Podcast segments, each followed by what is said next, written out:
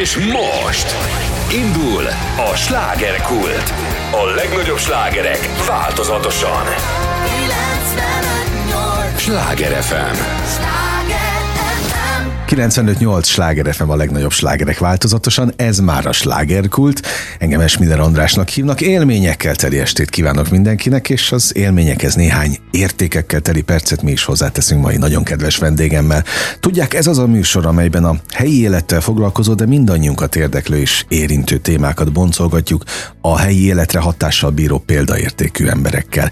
És itt a természetes emberi hangok műsorában nagyon nagy szeretettel köszöntöm Jászberényi Gábor színészt, aki megtisztelt most minket az idejével. Hát köszönöm a meghívást, és köszöntöm a hallgatókat. Azért örülök, hogy jöttél, mert, mert egy olyan alkotó ember vagy, aki én úgy hallottam, és hogy a mozaikokat raktam össze rólad, amíg készültem a beszélgetésre, nem nagyon hagyott, hogy befolyásoljanak a, befolyásoljanak a külső körülmények. Tehát, hogy teszel a kulturális életben magadért, azokért az álmokért, célokért, missziókért, amelyekben hiszel, rendíthetetlenül. Igen, azt hiszem, hogy jól utánam Tehát, néztél. Na, próbáltam összerakni tényleg a, a jellemvonásokat, de ezeket majd elmondod te. Ráadásul túl vagyunk egy bemutatón, tulajdonképpen ennek kapcsán hívtalak én most ide, ugye az óceánjáróra gondolok, az, az mennyire volt mérföldkő, vagy fontos? Hát kezdem egy picit messzebbről Oké. a dolgot. Öm, én színházzal foglalkozom, és tulajdonképpen most számolgattam össze a napokban, hogy ides tova húsz éve.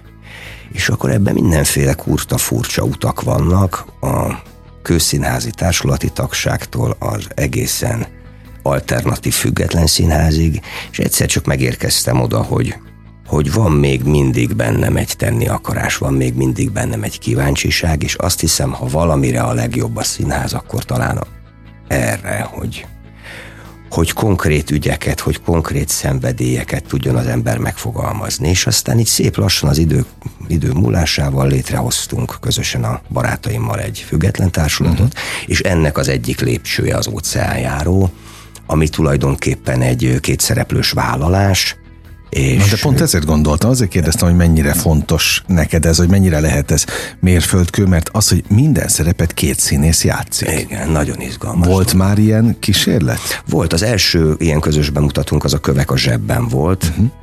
Na most ez egy, ez egy érdekes időszaka az életemnek, ennek most már lassan hatodik éve, és azt úgy csináltuk meg, hogy mind a ketten a barátom, a Gulyás Herman Sándorral, uh-huh. akivel aztán együtt alapítottuk ezt a társulatot, ki voltunk éhezve. Azt éreztük, hogy bár dolgozunk, jó szerepeket játszunk, de mégis valami hiányzik az életünkből, valami, valami olyan alkotói éjség van bennünk, ami csillapítást kíván.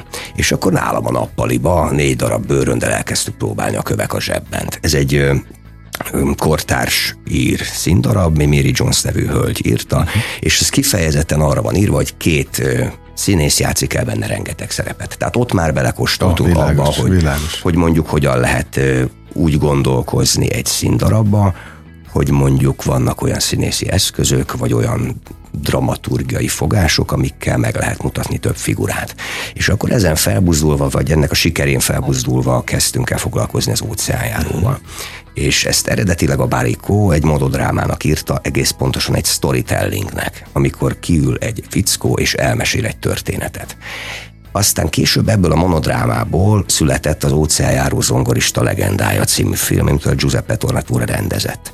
És azt éreztük, hogy a monodráma az kifejezetten a trombitás szemszögéből meséli el a történetet, míg a filmben azt éreztük, hogy kifejezetten a zongorista szemszöge van. Aha. És ö, az volt a gondolat a fejünkben, hogy azon túl, hogy ez a 20. század története, azon túl, hogy a jazz megszületésének a története, mégiscsak egy nagy barátság története is egyben. És aztán vettük a bátorságot, és tulajdonképpen ezekből az inspirációkból írtunk egy saját színdarabot. Így lett az óceánjáró. Uh-huh.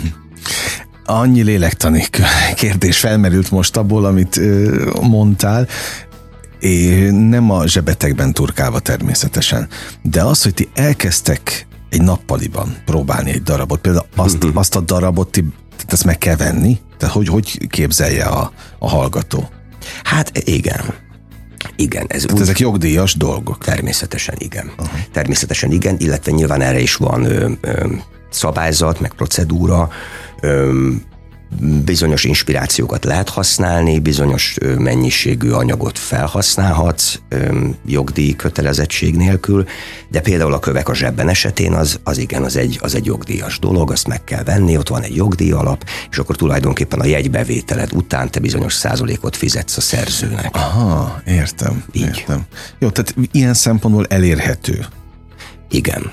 Igen, igen, igen. Ez is egy érdekes dolog, hogy amikor nálam a nappaliba elkezdtük ezt próbálni, még a kövek a zsebbent, akkor egyáltalán nem voltak olyan ambícióink, hogy mi majd egyszer saját színházat, vagy saját társulatban gondolkodjunk. Akkor csak beleszerettetek? a Két jó barát összeállt, és úgy érezte, hogy csinálni kell valamit. És aztán ez a kis kör elkezdett szélesedni.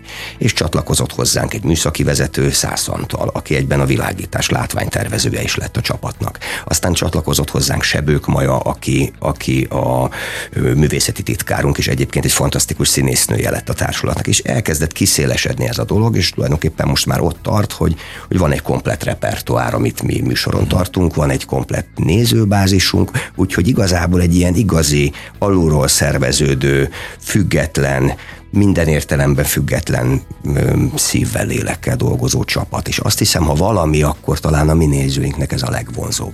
Azon túl, hogy hogy ezek az előadások gondolatiságában, témájában, formájában ö, intim, intimek, törekszenek is az intimitásra, kifejezetten ezek kis létszámú előadások kevés nézővel. Picit olyan, mintha ilyen értelemben nem jöttünk volna ki a nappaliból, hanem beülnétek hozzánk a Oké, nappaliba de közben meg mégiscsak kijöttetek. Mégiscsak kijöttünk, de hogy maga a feelingje ezeknek az előadásoknak az, hogy ott vagytok velünk, játszótársként ti nézők.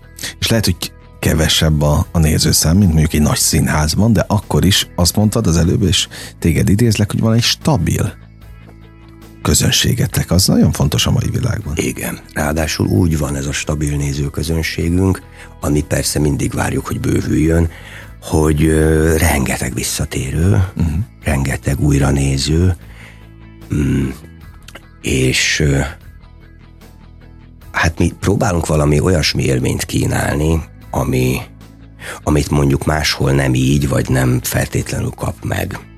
Most mondok egy példát, aztán ne ez legyen csak a vonzerő a nézőknek, de hogy például van a Kövek című előadásunk, ez egy ír témájú színdarab, és van a nappali kávézó, a, aki azzal támogat minket, hogy minden előadásra küld egy üveg írviszkit. És akkor azt mi szépen a tapsendben megbontjuk, és megisszuk a nézőinkkel. Na, milyen szép misszió. A ilyen, értelem, ilyen értelemben a nappali kávézónak is jó, okay, nekünk nagyon oké. jó, és ezekből általában mindig órákon áttartó beszélgetések születnek, mm. és ők potenciális nézője a következő előadásoknak, meg valahogy egy picit már a közösségünk része is. Mm. Egyébként hol vagytok helyileg? Mi most az Jellemző RS a- kilenc. Tehát azt tudom, hogy az óceánjáró az, a, Igen. az ott volt, mint hogy a kövek a zsebben is? Az is most, most az RS9 lett a bázisunk, tehát minden Mhm. előadásunk ott megy. Meg most jött el az az időszak, hogy elkezdtek minket vidékre hívni, úgyhogy kifejezetten örülünk neki, hogyha mehetünk. Ez a fajta munka, ez a fajta szövetség, ami köztetek van egyébként Sándorral, ez eh, erősebbé tesz a hétköznapokon? Tehát abban, hogy nem csak színészként kérdezem egyébként, hanem a színészethez még társuló kénytelen, kelletlen, mert ugye nektek marketingesnek is kell lenni. Igen. Ponton túl. Tehát ott építeni kell a brandet azért, hogy hívjanak vidékre, hogy ez az egész működjön, Hát figyelj, a bárcsak nagyobb a, legyen. Bárcsak a brandet kéne építeni, hát itt a díszletet is kell Ja, építeni. nyilván, minden van, azt gondoltam. Igen, az- e- ilyen értelemben abszolút sokat ad. Szóval, hogy néha azért a francba kívánja az ember azt, hogy reggel korán fölkeljen, bemenjen, beépítse az óceánjáró díszletet, utána még gyorsan próbáljon egyet, kicsit vágjon a zenéken, mert hosszúnak ítéli őket, aztán utána lejátsza az előadást, megtartsa a közönség találkozót, és még le is bontsa a díszletet. Tehát Melós. melós. De közben meg ettől ettől hihetetlen személyes az egész. Minden egyes csavart ismerek abba a díszletbe. A, a jelmezeket én magam válogattam ki a turkálókból. Uh-huh. Vagy terveztettem meg, varrattam meg. Szóval, hogy mindennek rögtön lesz egy története, rögtön lesz egy személyes vonatkozása. Nemrég forgattam, és hát ez egy forgatási nap mindig 12 órás. És láttam, hogy ott mellettem kókadoznak a színészek a nyolcadik órában, hogy úristen, de kőkemény ez a meló, és hogy... Ment a panaszkodás. Ment a panaszkodás, ahogy az egyébként szokott lenni. És így arra gondoltam, hogy de jó, itt csak színésznek kell lenni. Így. Ezt akartam kérdezni, hogy itt ebben a saját vállalkozásban mindent csinálsz, de közben bemész egy nagy közszínházba, és akkor ott színész lehetsz. Igen. Ott nem kell az összes többivel foglalkozni, vagy egy forgatáson, ahol azért oké, hogy 12 óra, de azért mégiscsak alátok van téve, meg, meg, meg, meg támogatott, van kétering, ha jól tudom, tehát ott ki vagytok szolgálva. Igen. Ilyen szempontból a munka mellett azért ezt nem lebecsülve természetesen. Szóval akkor ez a fele más, meg a végletek megvannak most az életedben. Abszolút, abszolút. Tehát ilyen értelemben sokat profitálok. Tehát amikor nem kell szétszakadni a feladatkörök között, az mindig egy nagyon állás része nekem az életemnek. Ezért kérdezem most, hogy hogy van a lelked? Űzötten. Hogyha, Valami ilyesmit éreztem. Hogy ha lehet, ezért ha lehet ilyet kérdeztem. mondani. Lehet, hogy jó lenne megnyugodni? Végre? Hát az egy jó kérdés, hogy képes vagyok erre, hogy, hogy megnyugodjak. Én talán most azért vagyok felemásan, mert sosem voltam ekkora biztonságban, anyagilag, szakmailag, magánéletileg, mint, mint most. most. Miközben a világ esik szét körülöttünk. És ez bennem egy nagyon furcsa belső feszültséget eredményez.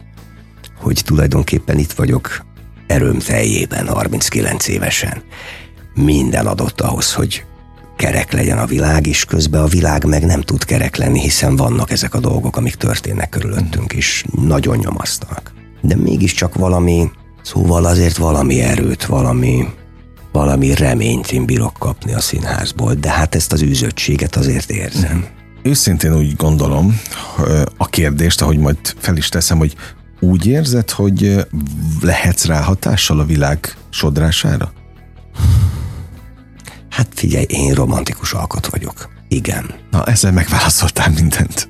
igen, hiszem, hiszem, hiszek a pillangó effektusban, hogy itt valaki elmond egy mondatot, egy másik ember meghallja, és aztán egyszer csak csinál valamit, aminek az, le, az lesz a következménye, hogy a világ jobb lesz.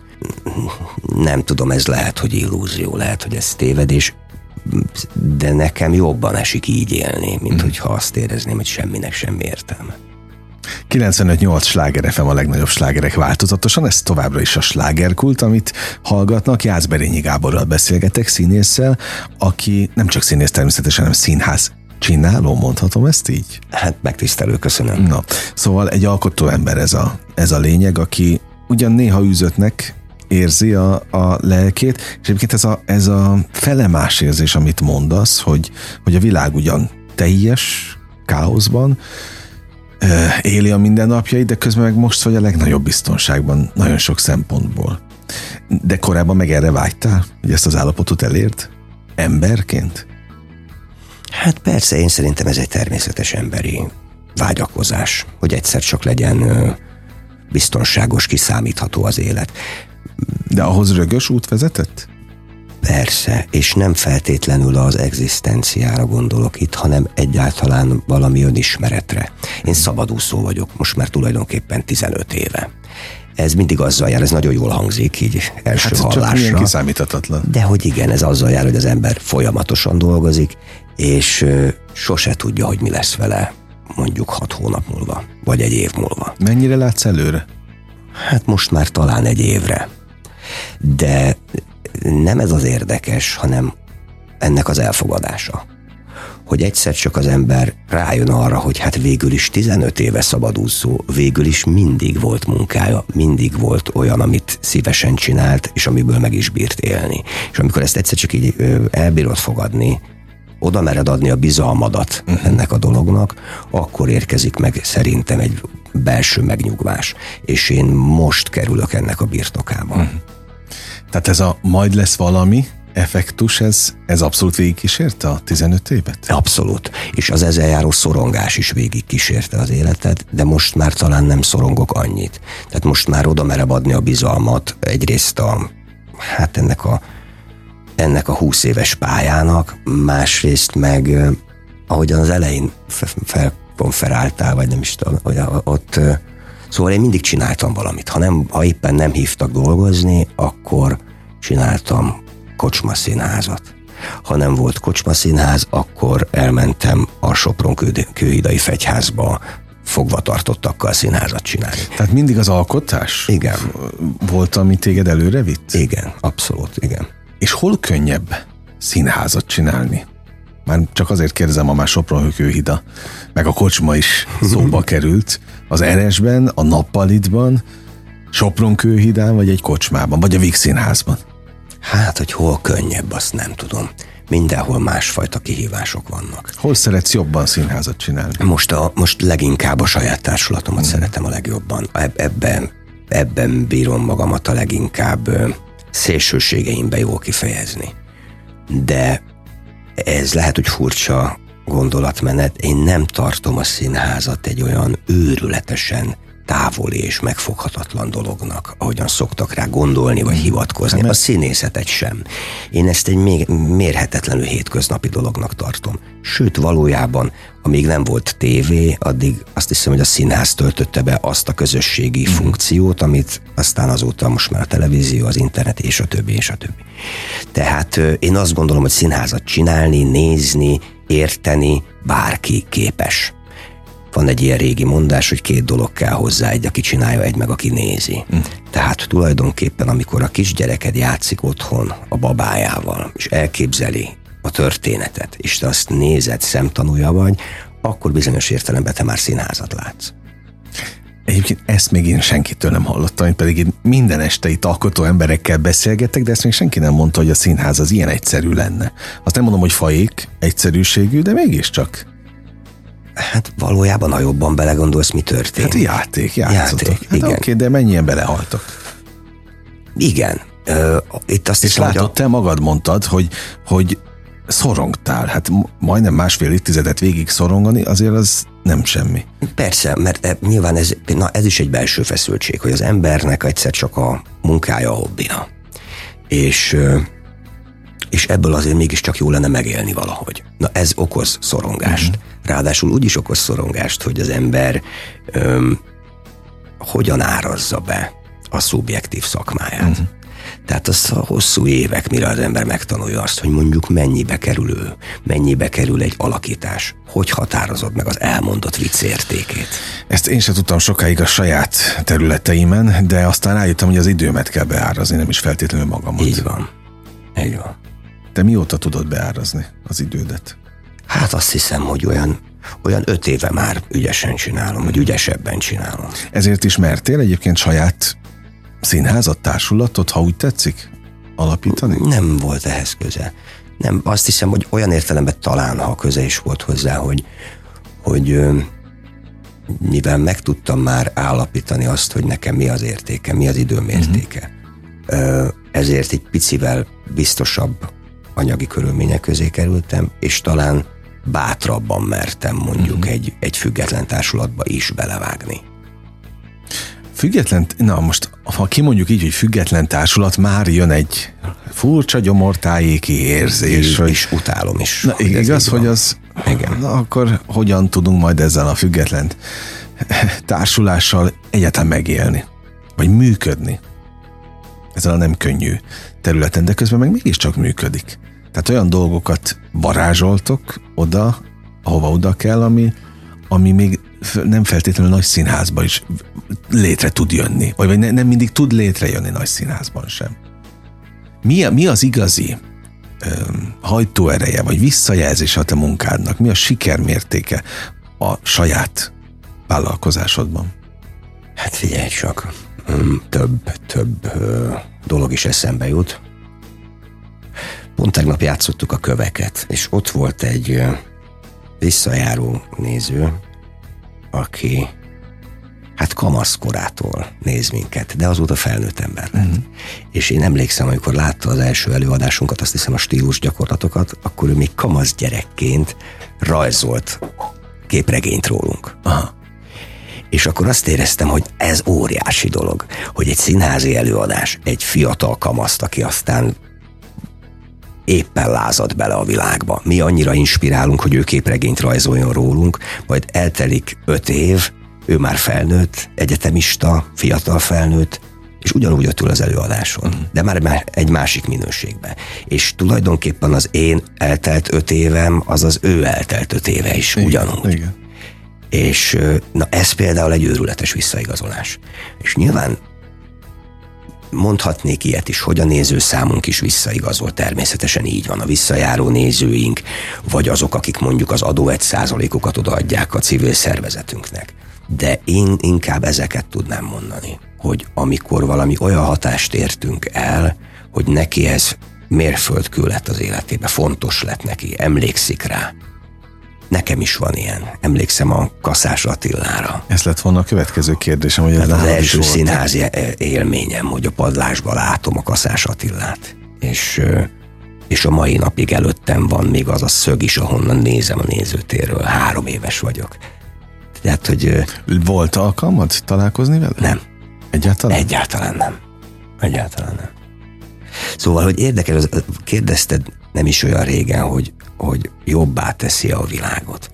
Hát azt nem tudom, de hogy, hogy bevésődnek képek, érzések, hangulatok egy-egy színházi előadás kapcsán, az biztos.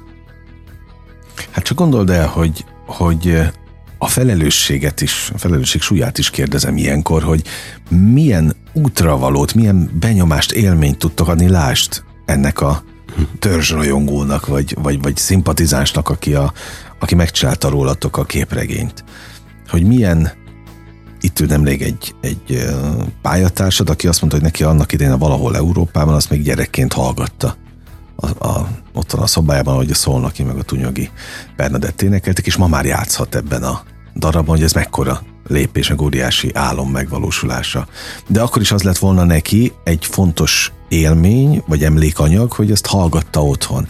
Tehát nem tudhatod, hogy te egy-egy előadásoddal mit teszel el az emberben így, ahogy neked megmaradt például a, a Kaszás Attila. Tehát megvan, a, amikor az alkotás elindul, vagy az alkotás zajlik, ez a fajta felelősség benned, bennetek?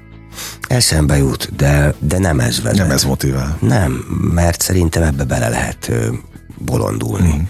Tévútra is vihet, én tudom. Hát igen, van, ez egy állandó felmerülő kérdés bennem. Van egy előadásunk, Tallér Edina egy perccel tovább című hmm. színdarabja, ami tulajdonképpen egy lány története, egy 30-as nő története, aki meglehetősen terhelt múltal rendelkezik, és egy, hát mondjuk úgy, hogy álom és ébrenlét között megteremti magának az összes potenciális férfit. Ezeket a férfiakat játszom én. A szeretőtől az abuzáló mostohaapán át a haldokló nagyapáig. Persze nem ennyire szomorú az előadás, de ezek részei ennek a nőnek az életének. És és ez mindig egy kérdés bennem, hogy mondjuk egy ilyen színházi előadás milyen sebeket tép fel a nézőtéren. Mm. Kell ezzel nekem művészként foglalkoznom? Mm. Dolgom-e? Na és kell művészként Azt hiszem, hogy művészként nem, de talán mint színház, vagy mint színházvezető úgy érdemes. Épp ezért kerestünk mi meg olyan civil szervezeteket, akik mondjuk tudnak tartani egy beszélgetést az előadás után. Uh-huh. Vagy mondjuk akiknek a telefonszámát kibírom írni a jegyre. És akkor aki érintett, vagy legalábbis érdeklődő, vagy segítségre szorul, az mondjuk tud hova fordulni. Tehát uh-huh. ilyen tekintetben próbálunk mi azért a felelősséggel foglalkozni. Hát, mert hogy ez maga kapaszkodó. Igen. Ilyen szempontból. Igen. No, rengeteg kérdésem van még, Na. úgyhogy maradj velem, mert velünk, velünk, velünk, kérlek a következő blokkra is, mert ugye az első rész most véget ért, jó társaságban repül az idő. Ugye arra kérem a hallgatókat is, hogy a drága idejüket adják nekünk a következő blogban is. Egy lélegzetvételnyi szünetre megyünk csak el, aztán folytatódik a slágerkult. 958! Sláger FM! Mondtam, hogy nem kell sokat várni, már is itt vagyunk a következő része. 958! Sláger FM, a legnagyobb slágerek változatosan. Ez már a második része a slágerkultnak. Örülök, hogy itt vannak, annak is örülök, hogy Jászberényi Gábor itt van. Velünk, velem, és a színház csinálásról beszélgethetünk vele. Egyébként az Eres kilenc színházban lehet benneteket elég gyakran látni a, a, a saját darabokkal, na meg még mennyi helyen a fővárosban. Mi fontos most egyébként, hogyha lehet ilyen Hát ne, nekem viszonyítást kérdezni. Igen, most én azt döntöttem el erre az évadra. Ez is milyen furcsa, hogy én évadban gondolkozom, mm-hmm. és nem évben. Tehát az mindig szeptembertől júliusig tart. Tehát én erre az évadra azt döntöttem el, hogy nem vállalok külsős munkát. Forgatást igen, de színházat nem. És és tehát inkább a saját egyesületünknek a saját dolgait próbálom intézni, koprodukciókat, mm. vendégjátékokat, és hát a, a havi műsort teljesíteni. Úgyhogy most ez a prioritás. Teljesen. Igen. Egyébként forgatások vannak? Hát most minden egy picit keszekusza. Minden, ami lett volna itt ősszel, az ö, átcsúszik tavaszra. A helyzet miatt, Igen. kialakult körülöttünk? Igen, igen, igen. Tehát minden hatással van mindenre. Persze. Tudom, hogy nem mondhatsz meg, ilyenkor szerződések kötik a, a színészt, de sorozatok, filmek, Ezek filmek. mind filmek? Igen. És csak annyit árulja, hogy hogy lehet ilyen filmekbe színészként bekerülni, ti folyamatosan jár, vagy te folyamatosan jársz például a castingokra? Vagy ezek már ilyen ajánlás útján is mennek? Nem, mindig el kell menni castingra. És nem feltétlenül azért, mert nem tudja az adott rendező, hogy te, neked tudsz? milyen Aha. kvalitásaid vannak, hanem egyszerűen van olyan, hogy kémia. Hogy hiába vagy te a legjobb a szerepre, ha a partnereddel nem működik. Ja, hogy ezeken a castingokon jellemzően mindig partnerekkel vagytok össze? Volonával? Ö, Hát több lépcsős uh-huh. castingok szoktak lenni. Az első pár fordulón mondjuk két-három alkalom, attól függ, hogy milyen szerepről van szó. Hogyha ez egy nagy főszerep, akkor ott sok forduló van. Uh-huh. Például a az unokában, amit, amit forgattam, ott azt hiszem, hogy háromszor, négyszer is voltam castingon, különböző ö, ö, partnerekkel, a női partneremmel is, és aztán a főszereplő sráccal. Ebbe a filmben egyébként én játszom a főgonoszt. És ö, az viszonylag hamar kiderült, hogy, hogy nagyon jól megértjük egymást a rendezővel, Deák Kristóffal, de annak azért még ki kellett derülnie, hogy mondjuk az én ö, ellenfelemmel a filmbe működik-e az, hogy mi jó ellenfelei tudunk lenni egymásnak. Uh-huh. És ez, ez a castingon derül ki. A lélektanába, meg egy pici kulisszatitkot is kérdezek, hogy hogy van ez a, a hétköznapok során? Tehát elmész egy castingra, megy az izgulás, hogy, hogy sikerült, vagy nem, vagy, te, vagy, vagy, vagy nincs izgalom ilyenkor? De van, Na, van. akkor sikerült az egyik, jön a következő, tehát ezt négyszer eljátszani, hát megőrül az ember. Igen, nehéz. Ö, Mikor És- lehet? Csak akkor lehet biztos az ember abban, hogy megkapta, ha már ott van a kamera előtt? nem, ha, nem miután megnézte a moziba. Én még, Ja, ja, én még igen. akkor se vagyok biztos benne, hogy Ma olyan is volt? Hát persze, már hogy olyan nem volt, tehát, hogy mondjam, én egy, én például nem szeretem magamat megnézni, de valahogy úgy van ezzel az ember, hogy olyan kevés, kevés lehetősége adódik arra, hogy forgasson, uh-huh. ezért mindig ajándékszámba megy. Tehát uh-huh. miután kijött a moziba és megnézte, a, a, megnézte, azután lehet biztos benne, hogy valóban leforgatta. Uh-huh. Kicsit ironikusan mondom ezt. Ö, egyébként nekem nagyon sokáig nem mentek ezek a castingok. Mindig olyan húsvásárnak éreztem. Tudod, hogy elhívják az embert, igazából nem tudják, hogy ki vagy, főleg, hogyha mondjuk nem forgattál előtte, nem vagy benne a filmes világban. És valahogy egy irodahelyiségben egy székkel teljesítened kell valamit, amiről nem nagyon tudsz semmit, hiszen a forgatókönyvet nem olvastad, egy jelenetet kapsz belőle, jó esetben előre elküldik, de olyan is van, hogy csak ott kapod meg. És az egész egy ilyen lehetetlen helyzet. És azt éreztem, hogy ebben én nem tudok működni. Aztán úgy hozta az élet, hogy nagy szerencsém volt nekem, hogy a, éppen színházba dolgoztam Sopsics Árpáddal, és ő akkor ö, készült a Martfűi Rém című filmet megrendezni, illetve hát az előkészítés zajlott, és ő elhívott engem próbafelvételre ami egy óriási ajándék volt. Persze meg kellett felelni, de az, hogy egyáltalán én egy filmrendezővel egy próbafelvételen részt vehetek, az már egy, az már egy olyan érzés volt, hogy az emberek kíváncsiak. Ezt És- nevezik egyébként a meghívásos castingnak? Bizonyos értelemben igen. És aztán utána ott is elindult egy több lépcsős válogatás sorozat, amiben ugyanúgy meg kellett ezeknek a korábban említett szempontoknak felelni, és onnantól kezdve, ahogyan az első, az volt az első igazán ilyen nagy film szerepem, onnantól kezdve éreztem azt, hogy tulajdonképpen ö, képes vagyok erre, meg bírok, jelen bírok lenni, és azt hiszem ez a legfontosabb, hogy, hogy az embernek nem azzal kell foglalkoznia, de nem csak egy castingon, hanem még nem csak a színházi vagy színész uh-huh. világban, hanem hogy ezt a jelenlevést valahogy gyakorolni. De mi a kamera előtti jelenlevést? A pillanatban való jelenleg. Ja, értem, ez a spiri? része Azt hiszem, a hogy dolognak? ez a spiri része a dolognak. Mert Ami nem feltétlenül spiri, mert egyébként simán lehet ezt a, a Figyelj, hétköznapokon spiri nélkül is Igen, alkalmazni. ha én azzal foglalkozom, hogy tetszek, akkor valószínűleg tévúton járok. Azt tuti, meg ha bele is éled magad. Ha nagyon akarod, tuti nem kapod meg. Így voltál te is? Abszolút. É, Ha viszont azzal foglalkozok, hogy annak a szerepnek mi jár a fejében, akkor viszont jó eséllyel az enyém lehet a szerep. Uh-huh. És így is volt. A Mart főrémnél igen, Aha. meg a, talán az unokánál is.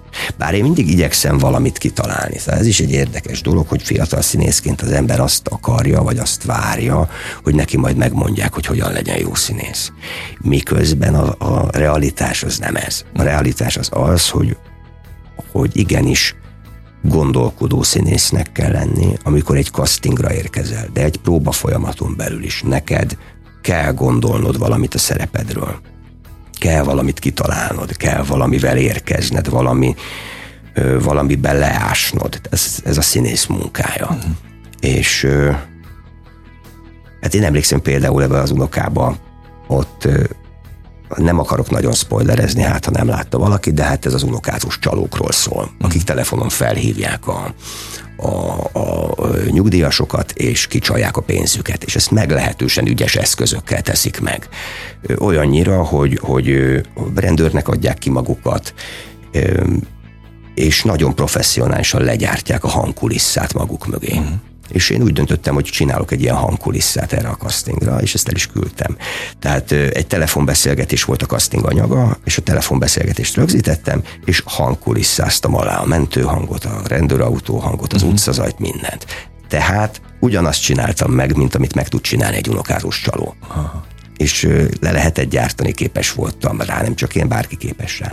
De ezzel a, ezzel a kis plusszal, hogy én színészként foglalkoztam azzal, hogy ez valóban kivitelezhető el, mondjuk ennek, tehát ez a szereplő ezt meg tudja csinálni, ezáltal én egy picit közelebb kerültem hozzá. Igen. És ez nyilván inspiráló volt a rendezőnek is, és aztán... Persze foglalkoztál vele gondossággal, Igen.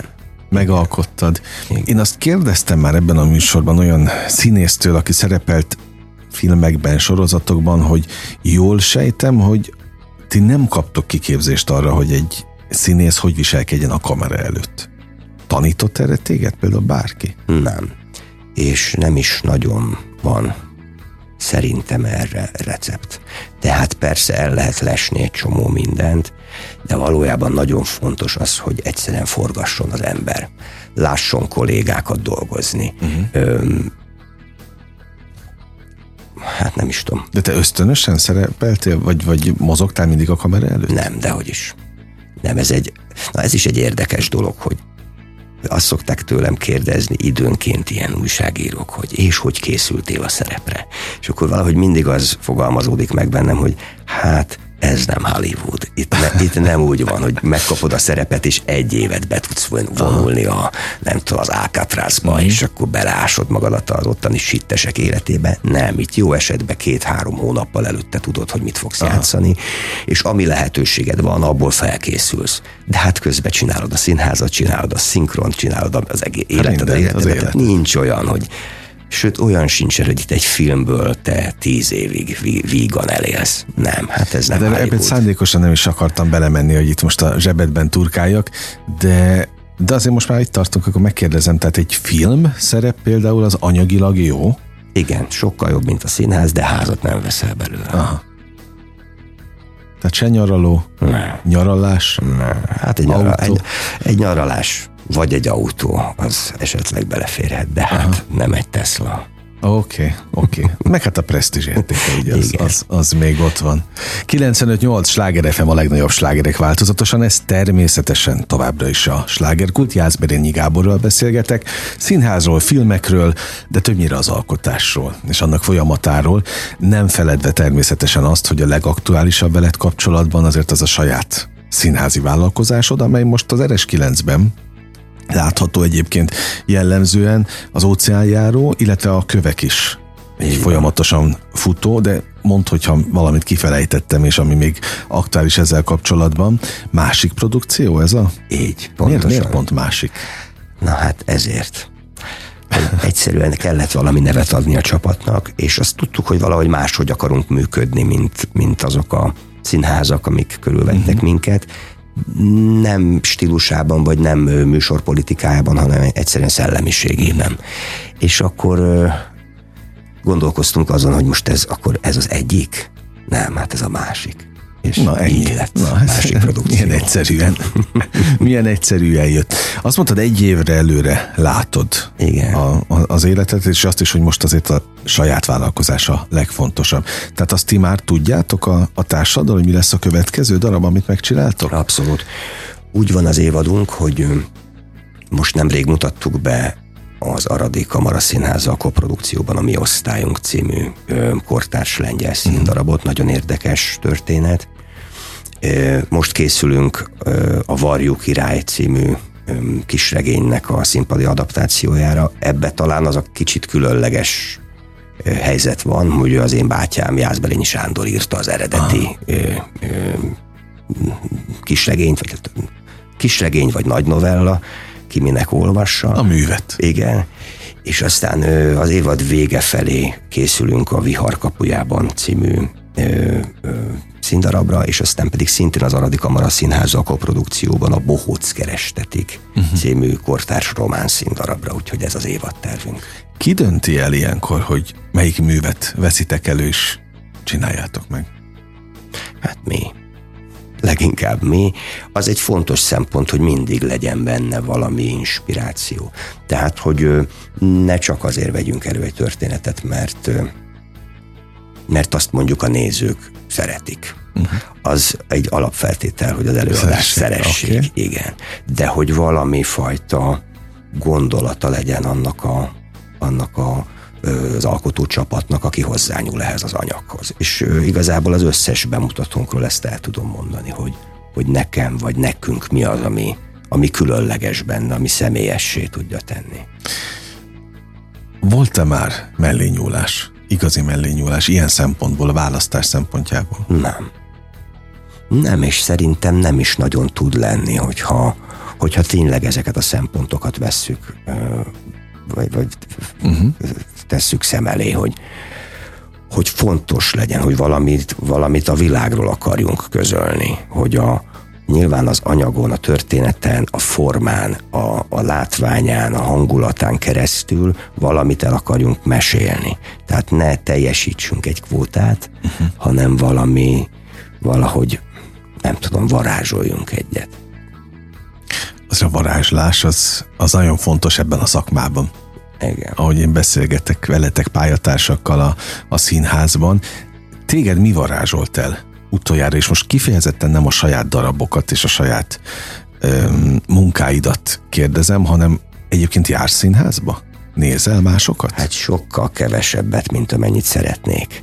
Mert hát folyton dolgozom, okay. nyilván ez a szabadúszó létnek az átka, és hát most belekérdeztél, mert nagyon kell gondolkoznom, hogy Évekre is visszanyúlhatsz. hogy mi volt az, amit én... Ami úgy hatással volt rád, hogy Na majd, ha eszembe akkor majd mondod, mondom. jó, hát akkor sok nem lehetett, ha, ha, nem jutott Biztos eszedbe. volt, csak nem akarok megsérteni senkit. Egyébként most en- ennek a, a, a jelenségét is egy, egy, egy picit szóba hozhatjuk, hogy például a kollégák megnézik egymást, tehát hozzátok járnak előadásokra, bejelentkeznek kollégák? Igen, Pályatársak? elő, előfordul, igen.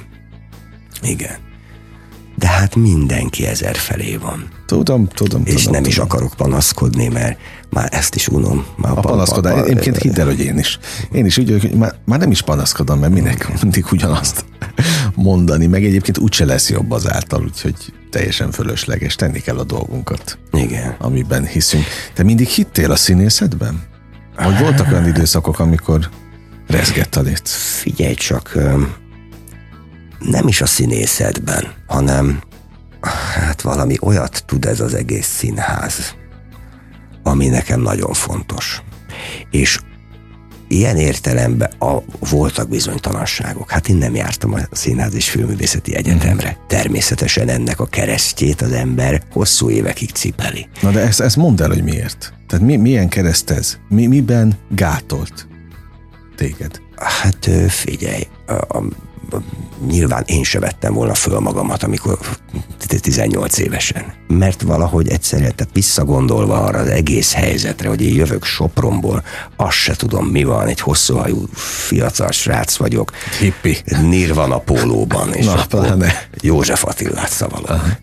És közben meg itt vannak ezek az egyébként iszonyatosan nagy formátumú tanárok, tök tehetséges diákok, és azt se tudom, mit kell csinálni. Tehát értem én ezt. És aztán aztán valahogy az élet meg a pálya eldönti azt, hogy te oda való vagy vagy sem. Én nem adtam fel, mert engem mindig is lenyűgözött ennek a ennek a felemássága a színháznak, hogy felnőtt emberek bejönnek, játszanak, nagyon komolyan veszik a dolgokat, talán meg is változtatnak életeket, de hát the end of the day. Oké, okay, de egyébként te kaptál pofonokat is? Persze. Pont ilyen szempontból, hogy Persze. nem veszünk fel, mert Ö, hát figyelj, az, az nem tudom, hogy mi lett volna, ha. De az egészen biztos, hogy, hogy nekem nagy kerülő útról kellett érkeznem, hogy egyáltalán én most itt üljek veled és beszélgessek. Tehát, hogy, ö, hogy megérte? meg, meg nem csinálnék semmit máshogy. De hogy hát itt azért ebbe, ebbe az volt, hogy el kellett menni vidékre, el kellett menni külföldre, el kellett menni függetlenekhez, el kellett menni, nem is tudom, sokszor ingyen, és aztán egyszer csak így alakult. De nem bánom egy percig sem. Tök sok olyan pályatársam van, akik már rég elhagyták a pályát, és a legnagyobb reménységnek indultak. Szóval nem tudom, hogy mind múlik ez. Hát szerintem a kitartáson, ahogy most hallgatlak. Igen. Kitartás nélkül biztos, hogy megint nem ülnél itt ebben a műsorban. Meg nem lennének azok az előadások, amiket most, most csináltok. Egyébként tényleg, ahogy hallgatlak, hát a, a, a függetlenségig, az, hogy ti, te, ti színpadra tudjatok állítani produkciókat, tényleg hosszú út vezetett. Soproniak büszkék rád? Mit tapasztalsz? Lehet proféta az ember? Nem. Na hát ebben sok minden benne volt ebben a Biztos büszkék rá, de, de De nem éreztetik. hát figyelj, én viszonylag régen eljöttem Sopronból, és bár időnként van egy-egy, egy-egy régi ember, aki így megjelenik, vagy rám ír, Ez Vagy a következő kérdés, hogy a soproniak járnak-e Budapestre a ti előadásaitokra? Előfordul, de nem jellemző. Uh-huh. De például nem hívnak engem vissza Sopronba. Olyan uh-huh. furcsa ez, hogy előbb voltunk vendégjátszani az előadásainkkal Szegeden, vagy Szolnokon, uh-huh. vagy akár Martfűn, vagy Békés Csabán, Debrecenben, Nyíregyházán, Pécsen, mint a szülővárosomban. És biztos én is benne vagyok ebben nyakig, mert én se kopogtattam haza, hogy tessék minket meghívni. Hát itt van egy repertoár, és tulajdonképpen hát lokálpatriotizmus és a város gyermeke. De valahogy azt éreztem, hogy nem biztos, hogy dolgom nekem. Uh-huh. Egyébként a te komfortzónádba belefér az, hogy telefonálgas? Melók lehetőségek után? Nagyon ügyetlen voltam benne mindig is. És most? Most meg valahogy nem kellett. Aha. Érdekes módon másokért sokkal könnyedebben kiállok. Tehát valahogy, valahogy előbb veszem fel a telefont, hogyha segítenem kell egy barátomnak mondjuk munkát szerezni, mint hogy magamnak. Hát ez is egy kényes kérdés, ez a munka. Szerez munkát, adj munkát, ajánlj munkát, mert hogy ugye te most elvileg munkaadó is vagy, színház alkotóként, csinálóként kopogtatnak hozzád? Hogy itt vagyok? Képzeld el, ez is egy bizonyos értelemben fokmérője annak, hogy mi valamit elkezdtünk jól csinálni. Hogy ebben az évben van az, hogy egyre több színész, rendező ö, jelentkezik be, hogy ő szívesen dolgozna velünk. És akkor az ember vagy tud rá mondani valamit, vagy nem. Nyilván nagyon ki vagyunk szolgáltatva az egész külvilágnak, fogalmunk sincsen, ha csak egy dolgot említek, hogy mondjuk a terembérek, azok mennyit fognak drágulni itt az elkövetkezendő egy évben. Tehát ilyen értelemben sajnos ezt az ezt az évet még egész biztosan ilyen belülről kell megoldanunk, és a szűk csapatra kell ö, Világos. korlátoznunk, de közben nagyon inspiratív az, hogy, hogy, hogy jönnek és jelentkeznek. Szintén kövek előadás, ö, ö, ugye írt témájú már meséltem, és eljött a Göttinger Pali nevű egyébként nagyon jó rendező, és írmániás, és ír színdarab szakértő, és remekül beszéli a nyelvet, és hát többek között ír zenekarokban is játszott, zenészként, eljött, megnézte, és utána valahogy arra terelődött a beszélgetés, olyan jó lenne egyet így a tapsenden való viszkizésen kívül egyet muzsikálni. És a következő előadáson már jött a kis zenekarával, vagy hát egy gitáros sráccal, és a közönség találkozón már ír népzene szólt, és történeteket mesélt. Tehát, hogy érdekes módon valahogy ez a, ahogy egyre kilátástalanabb a helyzet a világban, mégis egyre nagyobb az igény arra, hogy történjenek ilyen személyes, intim, kisléptékű találkozások emberek között. De ahogy hallgatlak, azért csak azt látom, hogy bármilyen keszekusza is az élet, vagy hullámhegyekkel, hullámvölgyekkel teli, de azért valahogy mégiscsak egyensúly van. Tehát ugye a végén ha nap végén, ahogy mondtad, azért ott, ott mégiscsak jó irányba illen, billen majd a, a, a mérleg, mert azok az emberek, ahogy mondom, hallgattalak és raktam össze a mozaikukat rólad, csak megtalálnak, akiknek meg kell, hogy találjanak téged közönségileg is, meg a kollégák szempontjából is. Abszolút. És akkor még a szövetségetekről nem is beszéltünk a, a, a kollégáddal a, a másik produkcióban, de most már olyan pici, a, a, vagy, vagy kevés az időnk, hogy majd ezt akkor fogjuk kitárgyalni, amikor, amikor visszajössz. Csak annyit mondj, hogy, hogy könnyű a, a ti munkakapcsolatotok? Hát ez Meg egy, gördülékeny? ez egy régi házasság, ahogy szokták mondani. E, igen, tehát a, az, egy, az egy nagyon fontos dolog, hogy ugyanazon a hőfokon égünk. Aha. Ugyanazzal a szenvedéllyel dolgozunk, vannak súrlódások, van, kiabálás is van. De hát a nap végén Na. Van hát ez a lényeg, igen. ez a lényeg, hogy a nap végén ne legyen ordibálás. Nem, meg azt hiszem mind a jó ügyért vagyunk, mind a ketten. Szerintem ez nagyon jó végszó. Ilyen szempontból mit kívánjak neked, nektek? Hát, nem tudom.